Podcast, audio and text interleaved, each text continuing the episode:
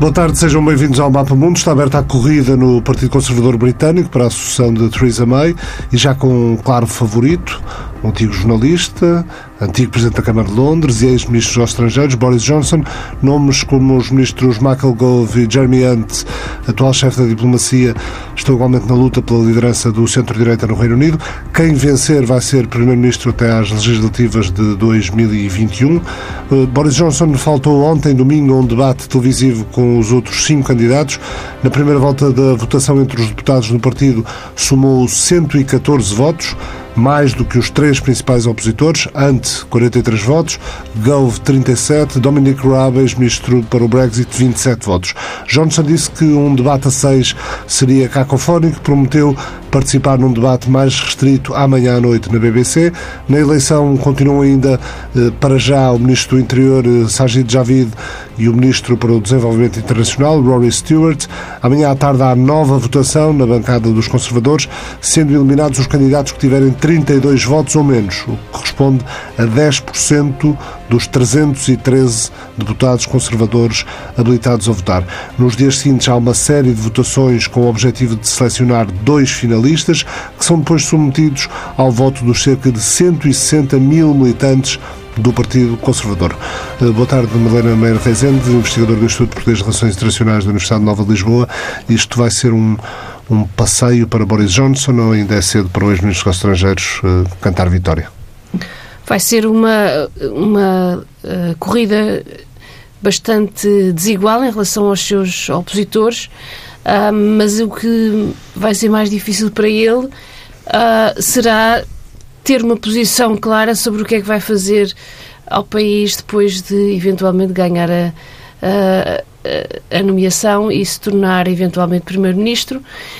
Um, uma vez que as opções, as duas opções que ele um, que ele tem neste momento, renegociar o Brexit ou uh, um Brexit sem acordo, são ambas aparentemente uh, impossíveis de um, atingir, uma vez que uh, o Parlamento rejeita aparentemente um, um Brexit sem acordo e a União Europeia rejeita renegociar o Brexit. Portanto, é normal que ele tenha dificuldade em pôr uh, claramente em cima da mesa qual é a sua estratégia.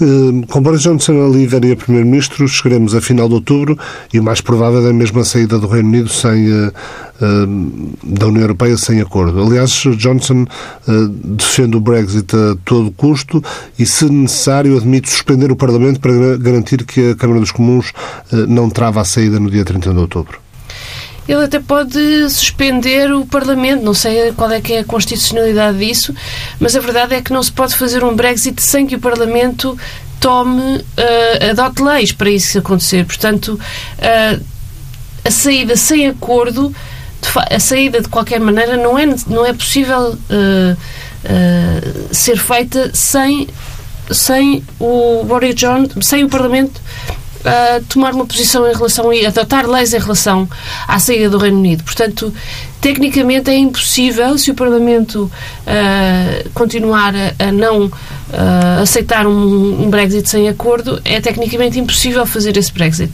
Portanto, está-se aqui num impasse que não é, não é fácil de uh, se aperceber qual é que é a saída. Há quem aposte num segundo referendo e diga que ele é praticamente inevitável face a estas duas um, face a estas duas impossibilidades. Eh, Tim Bale, professor de política europeia e britânica da Universidade de Queen Mary, dizia há tempos no, no, no público, no jornal português público, eh, que é difícil desafiar Boris Johnson no carisma, mas que ele é vulnerável na competência e no caráter. Johnson, como sabemos, é conhecido por ter eh, Uh, dito já várias coisas que estão muito longe da verdade, ou seja, por ter mentido várias vezes, uh, por exemplo, na campanha para o Brexit. Podemos, portanto, estar na iminência de ter no número 10 Downing Street alguém que tem construído a carreira com base na mentira. É a vitória da mentira. É a vitória, de facto, de um político extremamente maleável, de um político extremamente volúvel e que faz tudo para chegar a Primeiro-Ministro. Uh, e, portanto, é impossível prever quais são uh, quais vão ser as escolhas que ele vai fazer depois de ser Primeiro-Ministro. Ou seja, uh, a ideia que ele a certa altura quis passar de que é um, uh, um partidário a todo custo do Brexit e que o vai prosseguir sem qualquer uh, apelo nem agravo, uh, não é de todo correspondente ao seu caráter extremamente volúvel e que fará o que for necessário para se manter no poder. Ou seja, não é impossível que ele peça um segundo referendo se isso implicar a sua sobrevivência política. Uh, portanto, um, estamos com certeza perante um candidato que é o provavelmente político mais bem posicionado neste momento para atingir o poder, mas é de, não é de todo claro o que é que ele vai fazer quando chegar a Downing Street. Uh, vamos ainda falar de, de, alguns dos opositores. Michael Gove diz que mais vale adiar por mais algumas semanas ou meses uh, até o Reino Unido conseguir um acordo adequado com a União Europeia.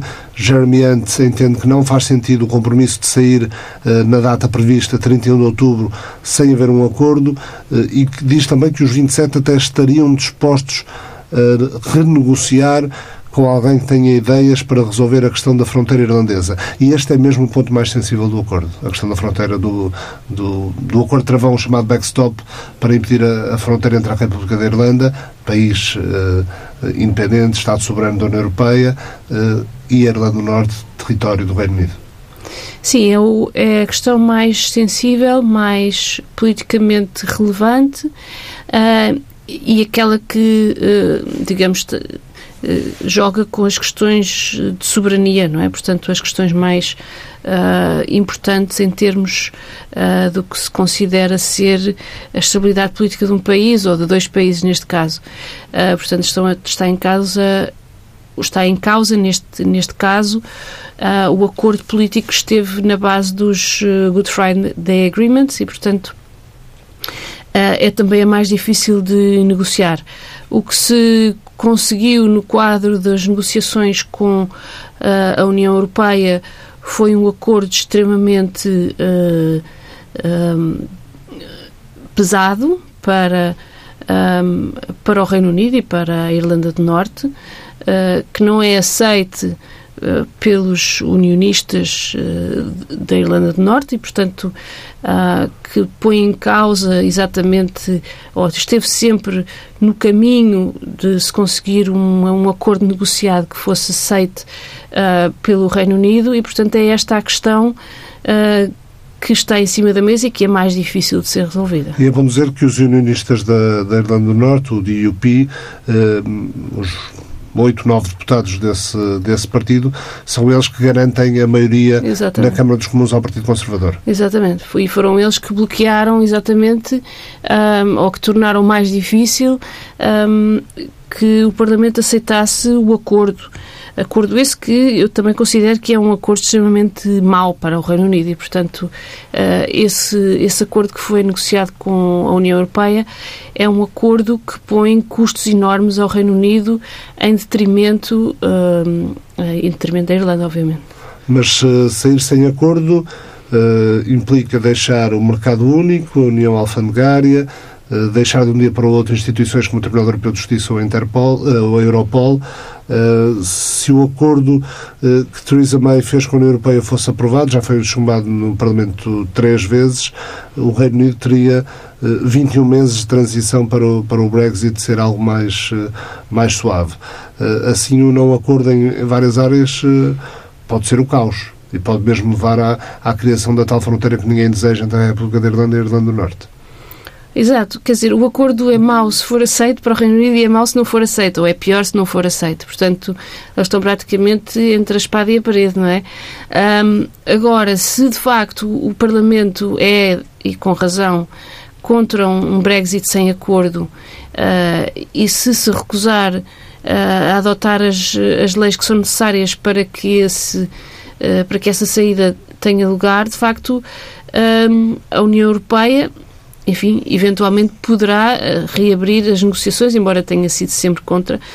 Do meu ponto de vista, é a única saída possível, ou então o adiamento sine dia uh, deste, deste processo, que não é muito, que não é uma solução também muito favorável para ninguém, mas que aparentemente é o que se está a desenhar se as duas opções de saída não são, não são uh, digamos, um acordo renegociado ou um, uma saída sem acordo não são possíveis, uh, isto irá arrastar-se uh, durante os próximos anos. A União Europeia tem sido excessivamente intransigente nessa, nessa ideia de não renegociar o, o acordo de saída do Reino Unido. Sim, tem-se tem -se mantido numa posição uh, de uma intransigência que, do meu ponto de vista, é pouco compreensível. Uh, ou seja, de facto tem imposto, tem usado a sua, o seu, a sua posição de força para impor ao Reino Unido condições uh, que são, em, em larga medida, uh, inaceitáveis uh, para qualquer uh, político que tenha um, uma noção de justiça em relação uh, aos processos políticos mais, mais latos. Obviamente que a União Europeia usou o seu poder e, portanto, desse ponto de vista, foi, uh, digamos que, uh, fiel aos seus, aos seus próprios interesses. Mas penso que numa uma negociação internacional é importante que um, que um dos lados tenha também em consideração uh, quais são as condições que está a impor ao seu parceiro, enfim, do ponto de vista interno. Uh, até porque no quadro político inglês uh, convém uh, referir que o, o partido do Brexit, é assim se chama o partido mais radical, se quisermos, à direita de Nigel Farage, está a liderar várias sondagens. Um dos candidatos à liderança do Partido Conservador, o ex-ministro para o Brexit, Dominic Raab, alertou ontem para o risco de corrosão política do partido. E é bom lembrar que os conservadores britânicos nas últimas eleições europeias não conseguiram melhor do que o quinto lugar. Portanto, nesta altura, pode-se dizer que é também a própria sobrevivência do partido, enquanto partido central do sistema britânico, que está, que está em causa? Exato, eu penso que este, que este processo, obviamente auto-infligido do, do, Brexit, em parte auto-infligido, mas uh, também que uh, contou com a colaboração da União Europeia para se tornar um processo extremamente humilhante tem criado condições para uh, a desagregação do sistema político britânico. Um, e eu penso que os parceiros internacionais de, de, do Reino Unido não são isentos de responsabilidade nesse processo, ou seja, ao impor um acordo inaceitável, também criam condições para o caos interno. Uh, e penso que desde o fim da Segunda Guerra, da Primeira Guerra Mundial, quando se impuseram uh, condições à Alemanha uh, nos tratados de Versalhes, se ficou a perceber que não é boa ideia humilhar um parceiro europeu e criar condições para que esse parceiro não seja capaz de sobreviver politicamente no centro. Tem havido alguma, alguma divisão mesmo entre as, as, uh, os representantes diplomáticos uh, europeus em, em Bruxelas uh, sobre, a, sobre a forma de lidar com esta questão. Há, há países, e Portugal é um dos países que tem defendido mais a continuação do diálogo e a procura de uma saída, e tem havido países mais intransigentes em relação à, à negociação com o Reino Unido. Exatamente. O, a França tem sido um dos países mais intransigentes, que tem querido impor eh, condições draconianas à saída do Reino Unido, com, uh, digamos, o argumento que se deve uh, demonstrar que a saída de um país uh, da União não, é uma, não é um processo nem fácil nem edificante. E essa intransigência dos franceses uh, tem sido feita em conivência parcial com os alemães e, portanto, uh, tem sido difícil digamos, acabar com essa atitude uh, da União Europeia e da própria, enfim, de, de, de, dos próprios negociadores franceses que estão à frente da negociação. Uh, mas tem havido, de facto, alguns países que têm tentado fazer um contraponto a essa posição de intransigência incompreensível, do meu ponto de vista. Para evitar, eh, recapitulando, para evitar uma, uma saída sem acordo a 31 de outubro, uh, o plano de divórcio da União Europeia tem de passar para lei, uh, ou então o Reino Unido tem de obter uma, uma nova extensão do prazo de saída, ou, e pode fazê-lo a qualquer momento, cancelar mesmo o Brexit. Mas cancelar o Brexit é uma, é uma, uma perspectiva que, que não é muito realista, pelo menos nessa altura, ou seja, não é provável que isso venha a acontecer.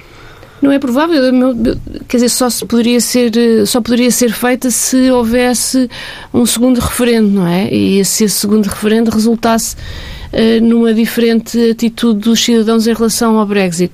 E também essa, essa, essa possibilidade não parece propriamente uma mesmo do ponto de vista interno e do, do da saúde do, enfim, da saúde do, do sistema político britânico não parece uma boa ideia no enfim, tendo em consideração Porque que seria, seria contrariar, contrariar o que as pessoas decidiram em referendo. Exato, e todo um processo que enfim, foi feito na legalidade e foi feito uh, na transparência. Portanto, reverter num momento de crise política um, as, eh, as decisões soberanas feitas por um, uh, por um povo um, não parece que seja também muito saudável para o próprio sistema político. Depois desta, desta fase de de votações parlamentares, como já disse, são os militantes do Partido Conservador que vão escolher um novo líder, que depois vai assumir a função de, de Primeiro-Ministro até haver, eh, até haver novas, eh, novas eleições. Isso só deve acontecer lá mais para o final de julho. Eh, Madalena, que sugestão de leitura é que traz hoje ao Mapa Mundo? Dentro deste tema do, do Brexit e de, da subida dos partidos extremistas, tem havido uma série de livros de literatura uh, que retoma o tema do nacionalismo. E há um dos últimos que se chama Why Nationalism, de Amil Tamir, que é uma destes novos ensaios sobre, um, ehm, enfim, trazendo novas ideias ou também repescando algumas antigas, sobre a extraordinária perenidade deste, desta ideia e deste, desta ideologia política, o nacionalismo, uh, e que, como se vê, tem feito um regresso em força à Europa, uh, depois de ter sido declarado morto várias vezes no último século. Muito obrigado. O Mapa Mundo volta na próxima semana e pode ouvir sempre que quiser em podcast em.